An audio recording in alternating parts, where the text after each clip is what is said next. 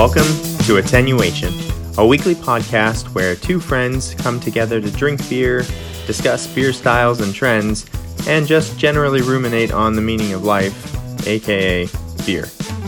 If you enjoy your time with us, we invite you to become a weekly listener and subscribe to the podcast. Without further ado, here is this week's episode.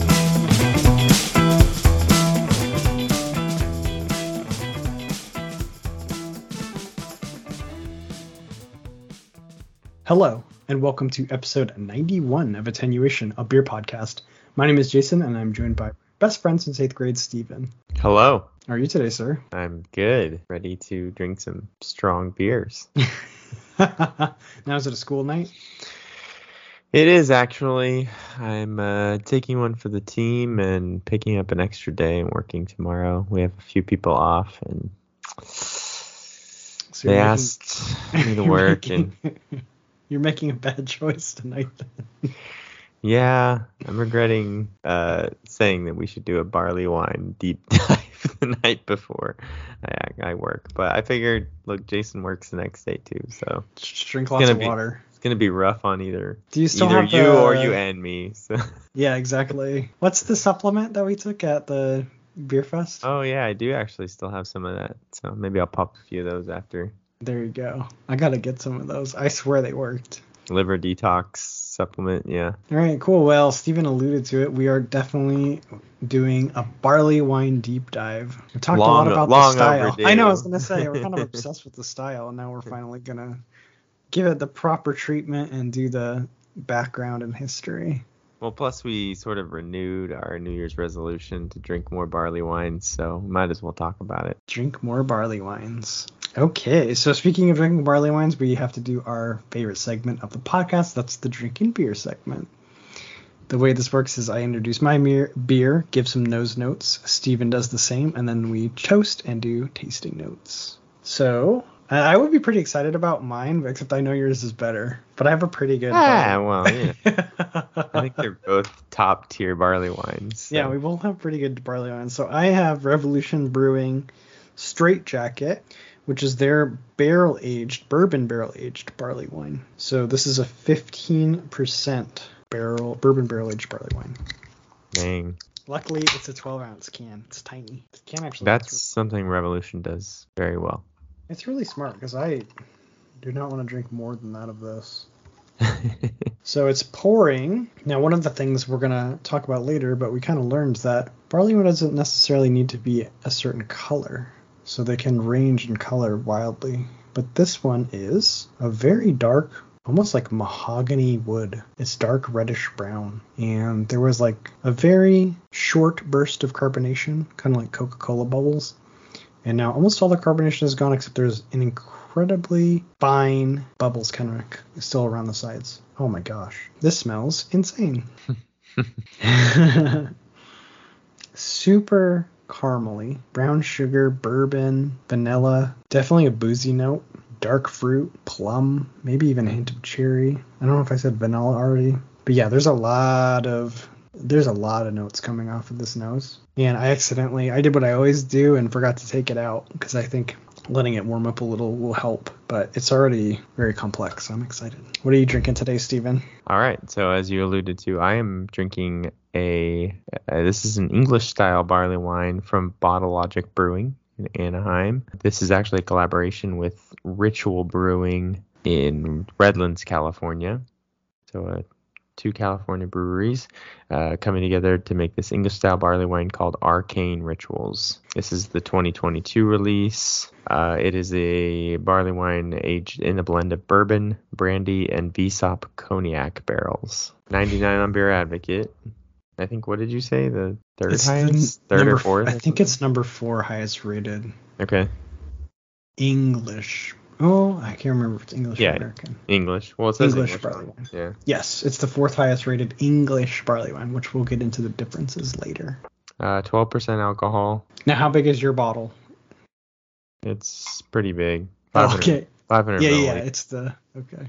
It's not It look- huge, but it's it's not a 750, but it's a It looked small for a second. That's why I asked. yeah, it's yeah, it's medium size. It's about a pint basically. Okay. But I'm using a small glass today. and that's to uh, encourage sipping. I have my smallest tulip glass. oh, and you have a Bottle bottle Logic. glass. Yeah. Oh. Okay, so this is a very a pretty dark. Again, we're going to talk about the colors that barley wines come in, but this is another dark one, very similar to yours, like a thin ring of bubbles around the edge is all the carbonation there is, but they're they're little fine bubbles. Out of the bottle, it looks like syrupy for sure. I bet. Ooh, this nose is intense. Sherry wine definitely has a vinous character to it behind the sort of deep malt, kind of a chocolatey nose. Definitely some like creme brulee, burnt sugar crust Mm. on coming off of there. Nice. Yep, almost like a uh, like a maraschino cherry note coming off of that too on the nose. Yeah, oof, S- some sweet booze blow, blowing up, blowing off of this one. Okay, cool. All right, cheers, sir. Cheers. Okay, this is so good. We got to drink more barley wine. Our, we're getting the year off to a good start, Stephen. So on the entrance, it's like molasses, brown sugar, develops into. I'm sure you inceptioned this idea into my head, but creme brulee, because it does have Mm. that like burnt, yeah, for sure. yeah, burnt sugar flavor, and then it does have a little bit of the vanilla, and those kind of like combine into my brain as creme brulee. Then there's plum, cherry, bourbon sweetness, that vanilla, and then the finish is like you do get a slight hint of the booze, and I get a little bit of the cherry, and it kind of combines for me as like a cherry cough syrup, a tiny bit on the end there. For sure. How was yours? And and well, do you like it? Oh yeah, of course, thumbs way up. Yeah. yeah, Okay. it's it's really good. Awesome.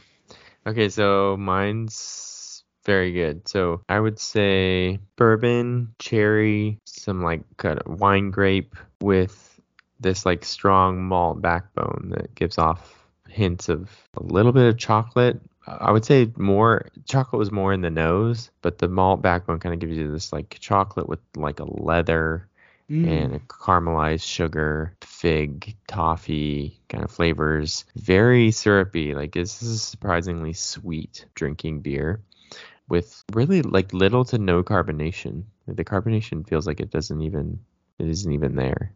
Hmm Yeah, it's super complex. It's good. I don't think I I feel like I'm I'm more of a not that I haven't had a whole lot of experience with these styles, but I think I'm more an American barley wine person Okay. because I actually I enjoy Bigfoot. I think you you don't yeah, like we're gonna talk about this. So we'll kind of differ. I I tend towards the hoppier. Oh, that's fascinating. I actually it makes a lot of sense to me based on our um, likes and dislikes. Yeah. Are you still giving it a thumbs up? Oh yeah, no, it's Yeah. very very good. My only wish was that you were tasting this one alongside me because it is know. very very good. Like just one of those beers you can really sit with and taste something different every time and just kind of it's just a different you know it's one of those like it's not beer i mean there's plenty of well it's beer but like if you gave it to someone who had never had Yes. a I was barley they'd expecting be like, uh yeah.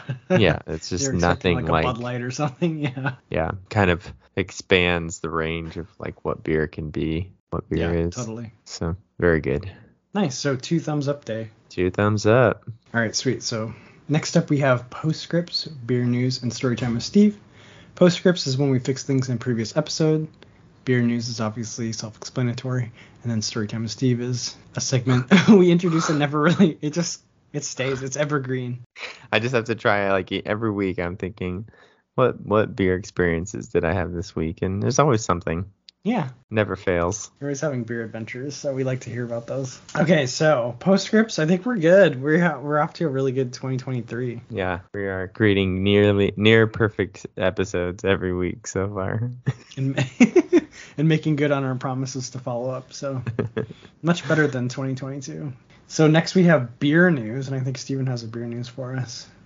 yeah, well, so I just came across this on Instagram. It's Good Beer Hunting. We've mentioned them before. Uh, they do some really interesting articles about beer topics and stuff but they just posted i couldn't find the full article but they posted some information on smoothie style and slushy style beers and their share of the market and it's basically doubled over doubled each year over the last three years till to about five million dollars of, of sales a year and so it's just one of those things like love it or hate it it's happening it's here and so i'll incorporate this sort of into like story time with steve and and this last week I got a Tavour box a week or two ago. Okay. And and basically my Tavour boxes consist of one of two things. Either it's a smoothie sour or it's a IPA. Okay.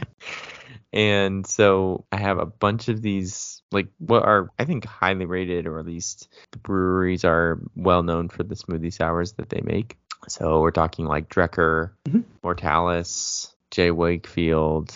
Anyway, I'm very snobby when it comes to my smoothie sours, and I want the I want the best ones because that's always been my.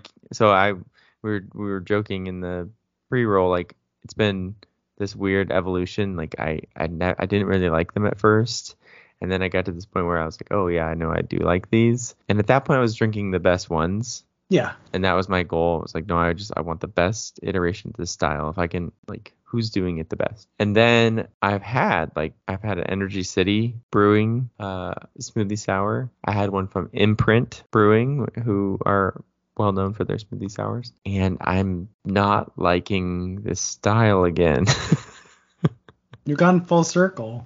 the one from Imprint was a blue raspberry cheese wait, cupcake. It was blue raspberry cupcake. It was not drinkable. Really? It was terrible. That one went down the drain almost immediately. Sorry, imprint, but uh and then the Energy City one was a fruit cereal smoothie sour, of course. No, no surprise there. No surprise. And it really did like legitimately. I posted this one to Instagram. It did legitimately taste like a bowl of like the after milk of okay. Yeah. of uh, Froot Loops. Okay. It really, it was, it genuinely, genuinely did taste like that. I I still only got like halfway through it. It was Really? like, okay, I get it. And that one, those ones frustrate me because it says Berliner Weisse, like a heavily fruited Berliner Weisse or something on the front, and I just hate that they even call it a Berliner Weisse. I just wish they would just say smoothie sour. really does like sully the name of. Right. yeah, I'm looking at it right now. Bistro fruit cereal. Yeah. So anyway, oh, I will say another thing. There is this terrible trend on anytime you someone posts a picture of a beer that they drank where if there are like some bubbles on the side of the glass Mhm. people in the comments scream dude clean your glass before you pour the beer Oh, jeez. apparently it's like the sign of a dirty glass if you pour a beer into a dirty glass and the bubbles stick to the side Okay. so I tend to somewhat agree with them, although I don't go crazy in the comments like these people do. but the smoothie sours are the one exception. It doesn't matter. You clean the glass. It doesn't matter. Whatever you pour one of these things in there, you're gonna get like stuff stuck to the side, whether it's bubbles or it's just the like you know the floaties or whatever. Yeah. It does not make for a good It's impossible, huh? picture. Yeah. So don't come at me in the comments. Clean your glass. yeah, I did. I always do. But Like it was full, it was perfect. smoothie sour is tough to photograph. I believe it. So you're done with smoothie sours again? Well, I'm not done. I have a few more left in the fridge that I need to try. And so after that, the experiment is not done, but it's coming to a close very quickly. And this may coincide with the fact that, like, well, for the new year, I've been, you know, just trying to eat better and Mhm. kind of just kind of watch my diet and stuff. And so I haven't had, I haven't been drinking a whole lot of beer in general. And I haven't been drink, eating a lot of like sweet stuff. So I think maybe it's like shocking me to drink these smoothie sours. Like, whoa, like it's just it's overwhelming because I'm just not used to a lot of sweet makes stuff right now. But I do have, I still have a J. Wakefield I need to drink. I have, uh, uh, I'm trying to think. For sure, I have a J. Wakefield, so that might be my last one. But yeah, these these beers are not not loving them right now. Sorry, Stephen. This is the end of your smoothie sour arc, and we're at like the very beginning of your bourbon barrel aged stout know. and barley wine arc. Yeah, You're just in a new phase of your beer journey. I will say, I think overall, out of all the ones I've had, I think 450 North, they get a lot of crap for the beers they make because they've been do, pumping out these heavily fruited smoothie sours for a while, and they were kind of the originals. They were the ones that had the whole Is it the issue with the ABV? ABV. Yeah. Um, they were heavily fruiting them so much that the ABV was not accurate. But I will say, I think they do it the best. Okay. So I, in some ways, I think they're really good at making like fruit smoothies that are have a little bit of alcohol. Hey. I can't say they're like an amazing beer brewery because it's not really what they're just make making. alcoholic uh, Jamba Juice. Yeah. yeah, but although they do have IPA, I've never had an IPA from them, so maybe one day I'll try a 450 North IPA and see how it goes. But Well, if they have a market for it and people like it, you know, yeah, might as well see what you're good at. yeah. This here's the, I'm going a different direction now, but I got really excited th- today because I there's a brewery. It's actually right down the road from Jester King called Beerburg Brewing, Mhm. and they do. They're like obsessed with using local ingredients and stuff that's like they grow and they farm themselves like right on the land. So it's actually kind of they're very similar to Jester King in that way, but they have prickly pears growing on their land Oh wow. and so they harvested the prickly pears and they made a uh, IPA, a prickly pear IPA. Ooh. And I'm like, oh my gosh, I need to go drink that now because Yeah, prickly, prickly pear is like my my new favorite adjunct, other than bananas. Bananas and prickly pear. It's near and dear to your heart. yeah, it used to be mango. Mango is my favorite adjunct, and now it's prickly pear and bananas. Nice. Bananas and stouts. I know.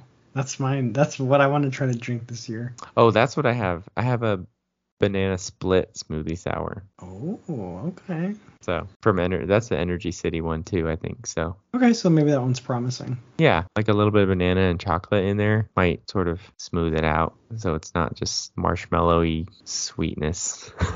Right, blue to- marshmallowy blue raspberry. Right. All right, you'll have to tell us about that one when you drink it. Oh, I have another one. I have another one to talk about because this is blowing my mind. Okay, uh, Martin House, which we've talked about them and talked about the crazy stuff they do. Mhm. They just they just brewed a beer called Ice Mare that is 25% alcohol. It's just uh, they just call it a im- imperial ale with mint, Ugh. and it's 25%. Twenty-five percent. Is that even beer anymore? I don't I don't know. It's What is like a- Utopias? Twenty-eight.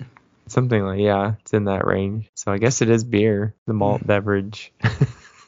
That does I- not sound appealing to me, but yeah, I don't know. frozen mare, huh? Yeah, ice ice mare. Ice mare. Okay. Ice mare. Yeah. So anyway, I just was like, of course, of course, they brewed a 25% beer with mint. Everything they do is just weird. But if you're in the Dallas Fort Worth area looking to get hammered. Check it out. It was really funny. Like I think it specifically says to share with friends, and then people in the comments were like, "Yeah, but what do I get if I drink it all myself?" Uh, You get a hangover. That's what yeah. you get. exactly. Free hangover. Huh. Interesting. Okay, so yeah, those have been my beer musings over the last week. Nice. The smoothie sour experiment is not going well. All right, you ready to talk about barley wine? Yeah, yeah. Let's stop talking about smoothie sours. Do you know what the TLDR of barley wine is? No, what is it? There's no such thing as barley wine. well, I will counter that actually. Okay. Because there is this Greek book called uh, Anabasis, written by Xenophon, and in that book they describe a beer that he encountered in his journeys, and he the words he used to describe it are oinos krithios, with his uh, Greek translates i i from Greek literally to barley wine Oh, okay. and it would basically it's like someone who is just coming into contact with beer Mhm. well, only knows wine, the only way they know how to compare it would be to call it barley wine, wine from barley. It's like an alcoholic drink made from barley. So Okay. so maybe all beers are barley wines. There you go. It's not that it doesn't exist, it's that all beers are barley wines. Well, the only reason I say that is because, well, we'll get into it a little bit, but it's kind of an evolution of old ales. Right. And I didn't know about this individual. I always knew about Michael Jackson. He's a famous beer connoisseur. But there's another famous beer connoisseur named Martyn Cornell. And he is quoted as saying, There's no historical, meaningful difference between barley wines and old ales. Yeah. So it is technically well, yeah. I guess in his mind it's a, a more of an evolution and a name thing than a Yes. To him, it's like marketing, which we'll get into a little bit more. Hmm Which you could definitely probably see that. The origination of the style has a heavy marketing component. So, Right. But Michael Jackson yes, Michael Jackson did give it credit as a style, saying it's distinct, earthy hoppiness with fruit and toffee flavors. And he was talking about a barley wine from Smithwick's. So, two titans of the beer opinion industry slightly disagreeing. well, I like the intro to barley wines and old ales from the Beer Bible, Okay. where he says old ales and barley wines are not the products of modern marketers. If beer styles were people, barley wines and old ales would be the bald-headed, gray-whiskered men in the parlor smoking pipes. Me and you, probably is who they're talking about. Me balder than you though. Uh, they are styles that call to mind an earlier, more formal time. So no matter what you call them, I like the. That description. Yeah. You know what's so funny is the description on Beer Advocate, the end of the English barley wine style, and we'll get into the differences in a moment, but it says the barley wine beer style is a sipper enjoyed responsibly, stylishly, preferably in front of a fire in a comfy chair amongst a plethora of leather bound books. so wait, is this like the old man? This is the old man beer of the beer yeah. world. Look at that. We're I turned 40 this year, so There you go. I You're guess. drinking barley wines. You need a. All we need is get you a pipe, and we just need to complain about things and Yeah, sip on our barley wines. I'll double down. There's another uh, description that says is the aged grandfather of the beer world. In, intimidating at first, having lived a life entire before ever coming to share your glass. He is bold, even biting sometimes, yet most of his harsh edges have been worn away by time, leaving a kindly, warming, complex character. So there you go. There you go. That's that's this is, this is the old. This is the grandfather in the leather chair telling stories. That's the barley wine. There you go. That's your. That's our deep dive on barley. That's barley wines. All right, now we'll actually do a deep dive. So it was Bass that first marketed a beer as barley wine, and this was in 1870. yeah, but I think if you want to go like back Even further- farther back. Okay. Well, if you want to go back to sort of the, you know, these old ales, strong ales that we're talking about that kind of like evolved into the barley wines. Basically, what you have is these anything higher ABV, and sort of in England they would do these. Uh, I think they call it parti-gyle brews, where you brew a beer off the malt that's high in alcohol, and then you use that same malt again and you brew like two or three more beers, each one at a lower Mm, strength. mhm. So your barley wine is really sort of that first one, your strong the first ale. cut. Yeah. Yeah, exactly. So it's just the history of these beers is actually kind of um, like the flavors and the colors are so different because a lot of it had to do with like how can they store the beer, how long does this beer last, and so you have these like mild beers in England, which were which mild actually meant fresh. Okay, so they were drinking things fresh because they didn't want them to go bad. And then you had the older stuff where they would heavily they would put more hops in there, try to preserve them and store them, you know, in wood barrels or something for a long time. And that would be your old beer. So that's your old beer Old or your ale. or your cask beer or your strong beers, that kind of stuff. So it's the stuff that could spend time and needed time really. So you you you know you put a bunch of hops and malts in there, like you have to give it time to cool off. Like you've got to give it time to for the edges to smooth out. That's a Um, good point. And then often they'd blend. It's the old ale is also sometimes referred to as stock ale, and they would serve it as a complement or even blend it with the earlier stuff to kind of newer stuff. Yeah. Mhm, to kind of dial in like a balanced. And it reminds me a lot of like the lambic style, where a lot of times they'll take they have the old stuff, but then they mix it with some of the newer stuff because they want a balance between the two. So yeah, that's pretty exactly. So that's sort of your precursor to. Yeah, what we call what is called the barley wine now, which we'll talk about sort of that name coming out, but really the distinct like the style is really this like ale brewed at a higher ABV, put away for some time to kind of smooth out. Mhm. But uh, you know, historically a lot of these are sour, right? Because it all depends on how much control you have over your fermentation and over your storage and stuff. So right. which is another reason why you would maybe blend it with something new to kind of make it so it didn't just taste like vinegar. so that's that really makes sort of your early, but then uh, getting to back to where Jason was like, Yeah, sorry, I, I, I plugged us in. You wanted to go back way further in time. No, that's good. It's good no, you're good. So early 19, in early, yeah, 1900s, right? Yeah, it it says um, at least on Wikipedia, I have 1870. Bass had something called Number One Ale, and they called it a barley wine. And there's a really funny picture of like an advertisement for it. And guess what? It's an old man. He's like, it's snowy. it's super snowy. He's bundled up. He's got his old man hat on. He's got a cane under his arm, and it says the best winter drink! Exclamation point. Bass barley wine. Yeah, looks like a guy who'd be drinking barley wine. It looks sure. like the old man. He's gonna sit in front of the fire and drink his barley wine. So that's kind of like it's almost like a rebranding of old style or old ale or stock ale because they wanted to kind of make it sound cool. So they're injecting that wine name, maybe trying to compete with actual wine. Yeah. Well, it had a little bit to do with sort of your France, England, right? Your right. That rival, that you know, a a lot of wars between France and England, and sometimes wine wasn't necessarily available, and maybe they want to make a product that competes with wine.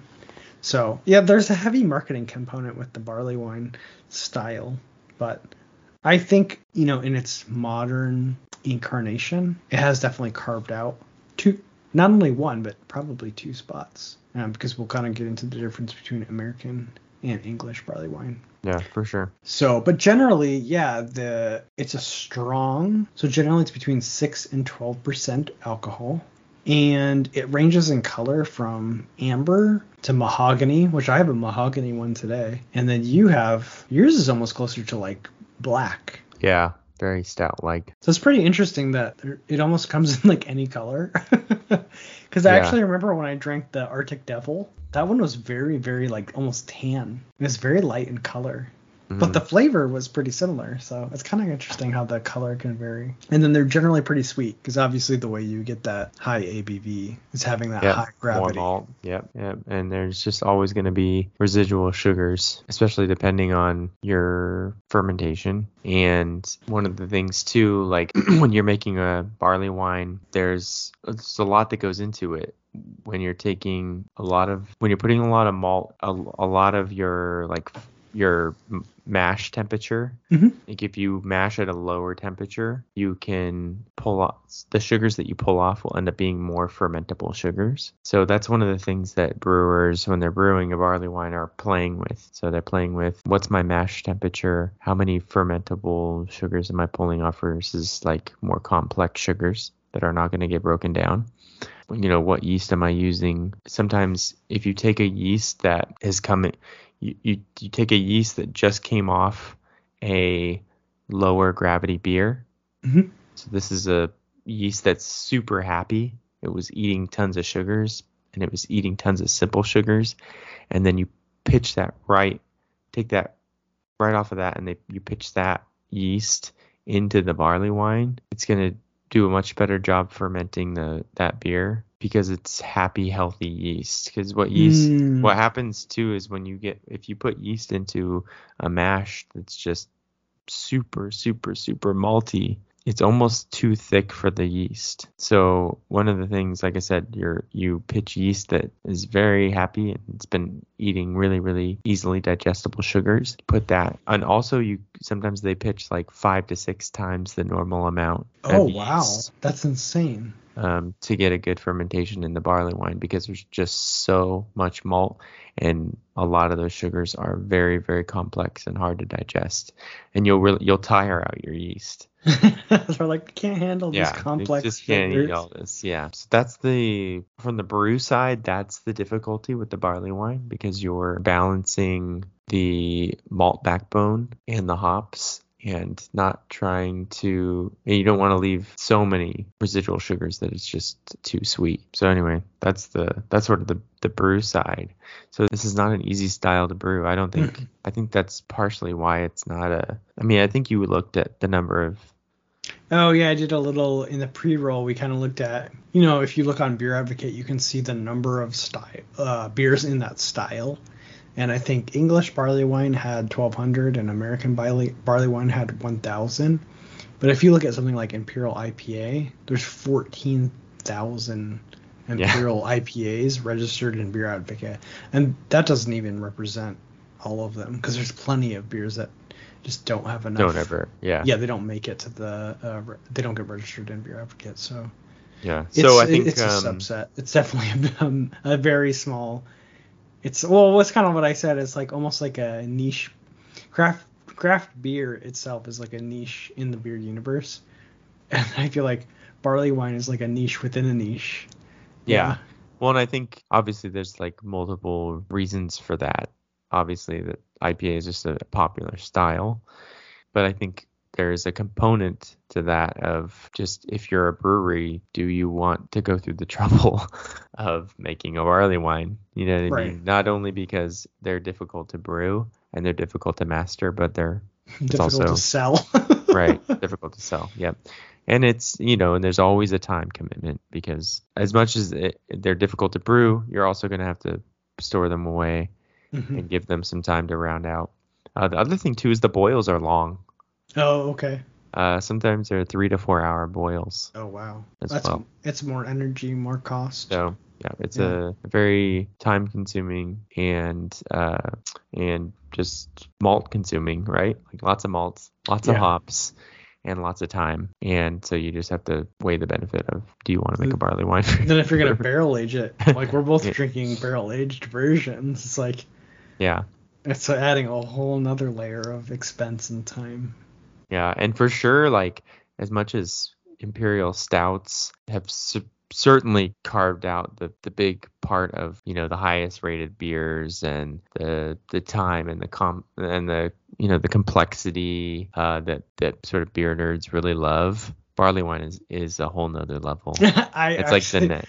Yeah. I feel that way so much too. It's like it's the it's, it's like, oh, you like the, you love imperial stouts. Oh, let me get let me with one up you. It's like the imperial stout drinker is to the IPA drinker what the bourbon barrel aged barley wine drinker is to the stout drinker. Yeah. Yeah, exactly. It's, it's like, like, next, a whole level. another layer of like insane complexity. But I mean, it doesn't mean one's better than the other. It's just kind of what experience are you seeking? but it is kind of crazy like the number of flavors you can pull off like especially these bourbon barrel aged barley wines in as you let it warm up and like there's so much going there's so much complexity in these. It's, it's really fun just to sit and sip it and kind of see what you're experiencing well, it's interesting too the sort of intersections of styles because I think there are components of an imperial or a bourbon barrel aged stout in here, mm-hmm. but like and then but in the like American version, the American barley wine versions is almost like a triple IPA. It's almost oh, like okay. the next so step up from a triple IPA where you have the malty backbone but heavily hopped. So we should cover that. So yeah, so we'll English barley wine is well, I guess it's easier to describe what the Americans did to barley wine. yeah, what the Americans did to beer in general. Also, Anchor Brewing Company does not get enough credit. So in 1976, they're already doing Old Foghorn barley wine style ale. And what's funny is they actually made barley wine one word because they didn't want to have just wine on the bottle out of fear of like hitting additional regulation by trying to call it wine. Yeah, they actually did. So they they split it in two words and they got pushed Oh, they did? Yeah, they got pushed back from the ATF uh, saying that they were worried that people would confuse it with wine, and so then they resubmitted it with the, just As all one one, word? word. and then it just flew through. It just Oh it- my gosh, that's No so problem. funny. Do you Yeah. know what, Stephen? This is a postscript for you. they should have called it barley wine style. barley wine style. You just add style to the end. We should try to figure out as the postscript who is the first beer company to just add style to the end because you can literally Mm-hmm. copy anything you want as long as you just say style at the end or inspired by. It's Yeah. pretty I funny. was say, I guarantee it's probably a Kolscher, just because they're like one of the geographically locked, Yeah. you know, Kolsch style it's ale. close style. We're not using. we're- It's inspired by. It's not you. Yeah. So, anyways, 1976, Anchor Brewing Company makes Old Foghorn, which is my, which I've cited as my the gateway to barley wine. And then 1983, Sierra Nevada releases Bigfoot. But what they did, Wait, what year was Bigfoot? Bigfoot was 1983. Okay. So dang. Anchor was way ahead. Anchor is ahead on everything. It's pretty impressive. But yeah, they added a bunch of hops. So much like Sierra Nevada with their pale ale, which was like way hoppier than anyone really wanted uh, when it first came out, they kind of gave the same treatment to barley wine. We're like, okay, cool, you guys are doing a cool thing. What if we just dump like a massive amount of hops into that? Which is funny because I didn't even I knew there was two different styles of barley wine, but I didn't really understand the distinction until we started researching for this episode. And this is where the difference between our tastes, I think, does arise because I've liked Old Foghorn, but I tend to the few times I drink it, I got a couple and then I drink one right away and then I let one kind of sit in my fridge for like a year. And they and that what happens is when you let that style age, you lose some of those. You know, the hop flavors are kind of delicate and they break down over time. That's why you got you're supposed to drink IPAs fresh.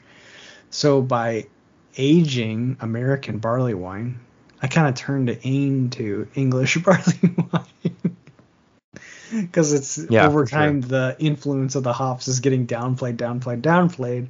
Whereas the you know those English barley wines don't have that massive hop profile. So kind of interesting. So yeah, so the the American barley wine is generally much hoppier and more bitter because they're adding a lot more hops to the brew. yeah, and I think I prefer that. And you think you like that, yeah, which is Yeah. interesting because I think between the two of us, maybe I think I like the maybe slightly more sweeter, less hoppy stuff, and you like the hoppier stuff. So I'll have to get a Bigfoot from this year and try it. what we really got to do is, and we should try to do it this year, is we need to do a barley wine, uh, English versus American, where you taste like taste like a Bigfoot side by side with like whatever the equivalent of like the English barley wine is. That's you know like pretty readily available and hmm uh, just a good example of the style, and try that against either Bigfoot or Old Foghorn. It'd be really fun. Yeah, for sure. So I think what's interesting too is that you know we were talking a little bit about how this is sort of like your the next level up from imperial stouts, but like even imperial stouts have been kind of taken over by this like the bourbon barrel aged com- portion of them, right? So they're like the fancy stouts and the ones you age. And it's kind of happened with barley wines too. Like there's Mm. not a, there's not a lot of like you know like old foghorn like those are just straight barley you know like Right. They just- don't have any special treatment. yeah and so the ones that are like rising to the top of like beer advocate at least are the ones that are heavily, heavily barrel aged and stuff. So uh, i think it would be interesting to kind of go back like dial it back and see some like basic versions. Like what's a what is a basic english barley wine? What does a basic american barley wine sort of taste like? And how does how do those come out? So if you're if you want to dabble in the barley wine world try really try to get an old foghorn. Yeah, we need to figure out what the um, English barley wine equivalent is to Old Foghorn. But, I mean, even Old Foghorn technically is the first American barley wine, Yeah. but they still claim it as an English barley wine. Oh, interesting. Okay. they try to follow the methods of English. So it probably is just a really good entryway into that style. So it can kind of, you're saying it's kind of like a gateway to both sides. hmm Hmm. See, I was right before I even knew what I was talking about. Yeah. I just got lucky. A broken clock is right twice a day. but yeah, so I think um, I don't know. Is there anything else you want to say about barley wines? Um, no, just that you know it's cool. I didn't know the distinction between the two. I do think um, uh, Bigfoot is quite bitter, and that mm-hmm. makes sense because they're hopping it a lot. So I kind of now understanding the, the difference, it's gonna help me kind of explore. I might uh, lean more heavily to the English side. But um, one of the fun things they used to come in these seven or eight ounce bottles called nips. Okay. So you would get a nip of barley wine, uh, and that was a small, basically a one serving, because they were higher ABV. Yeah, makes sense normal. Sense. So it was very commonly a sort of after dinner drink, because these beers are also overwhelming mm-hmm. to any food, right? Oh, so, oh yeah, you wouldn't want to pair it with something. Yeah, so mostly they're like dessert beers uh, after dinner uh, digestifs or something, whatever yeah. they call those.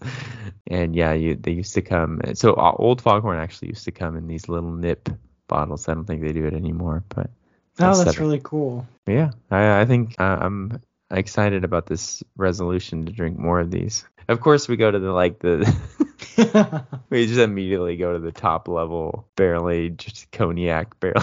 Uh huh. The old man drink, the old man smoking the cigar drink. We should both be drinking old foghorns right now. I know we should, but that's but, okay. It just yeah. gives us something else to kind of explore um, this year, which is fun. You know what I'm really getting right now, which I don't know if I mentioned, is uh, raisin. Oh, okay. Kind of every time I like, yeah, as I finish, it just feels like I ate a bunch of raisins. Hmm, interesting. It's the taste that lingers. So. Super cool. I'll have to try to get my hands. Now, was that? Do you know if that was like a one-off then, or? Uh, no, I think they always they make were... it. Okay. I think they make it, it, every year. Oh, it's kind of cool. It's a collaboration that they make every year. I like that. Yeah, I think so. Huh. That is really cool. Yeah, it says active, so looks like they continuously make it. Huh. Very cool. I'll try to get my hands on uh, Arcane Rituals. Has a very cool name too. All right, cool. Well, did we kind of dive into the barley wine universe? I think we did. We learned a lot. At least I did. Uh, the styles that they recommend in the beer Bible mm-hmm. are uh, Goose Island makes one called King Henry. Okay.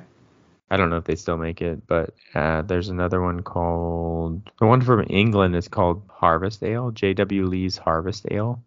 Oh, okay, cool. Maybe that's that's so maybe, that maybe might that's be the perfect one of, to pair pair that with Bigfoot, and then you'll get the American and the English. Yeah, and then yeah, the the Goose Island King Henry, sort of a hybrid they call it, where it's more more hopped than a normal English barley wine. So. Oh, that'd be a good one to try too. Yeah, for sure. Kind of straddle the difference. All right, cool. Well, um, I think we'll call that an episode. So this is Attenuation of Beer podcast. You can reach out to us at attenuation.podcast on Instagram or email us at contact.attenuation at gmail.com. This has been episode 91 of Attenuation, a beer podcast. My name is Jason, and I'm joined by my best friend since eighth grade, Stephen. That's me. And we are saying cheers from our uh, seats in front of the fire with our uh, surrounded by leather bound books and our cigars. And we'll see you next week. All right. Cheers, buddy. Cheers. Thanks for listening to this week's episode of Attenuation, a beer podcast. Don't forget to subscribe to the podcast and follow us on Instagram or Facebook for more fun content. Catch you next week. Cheers!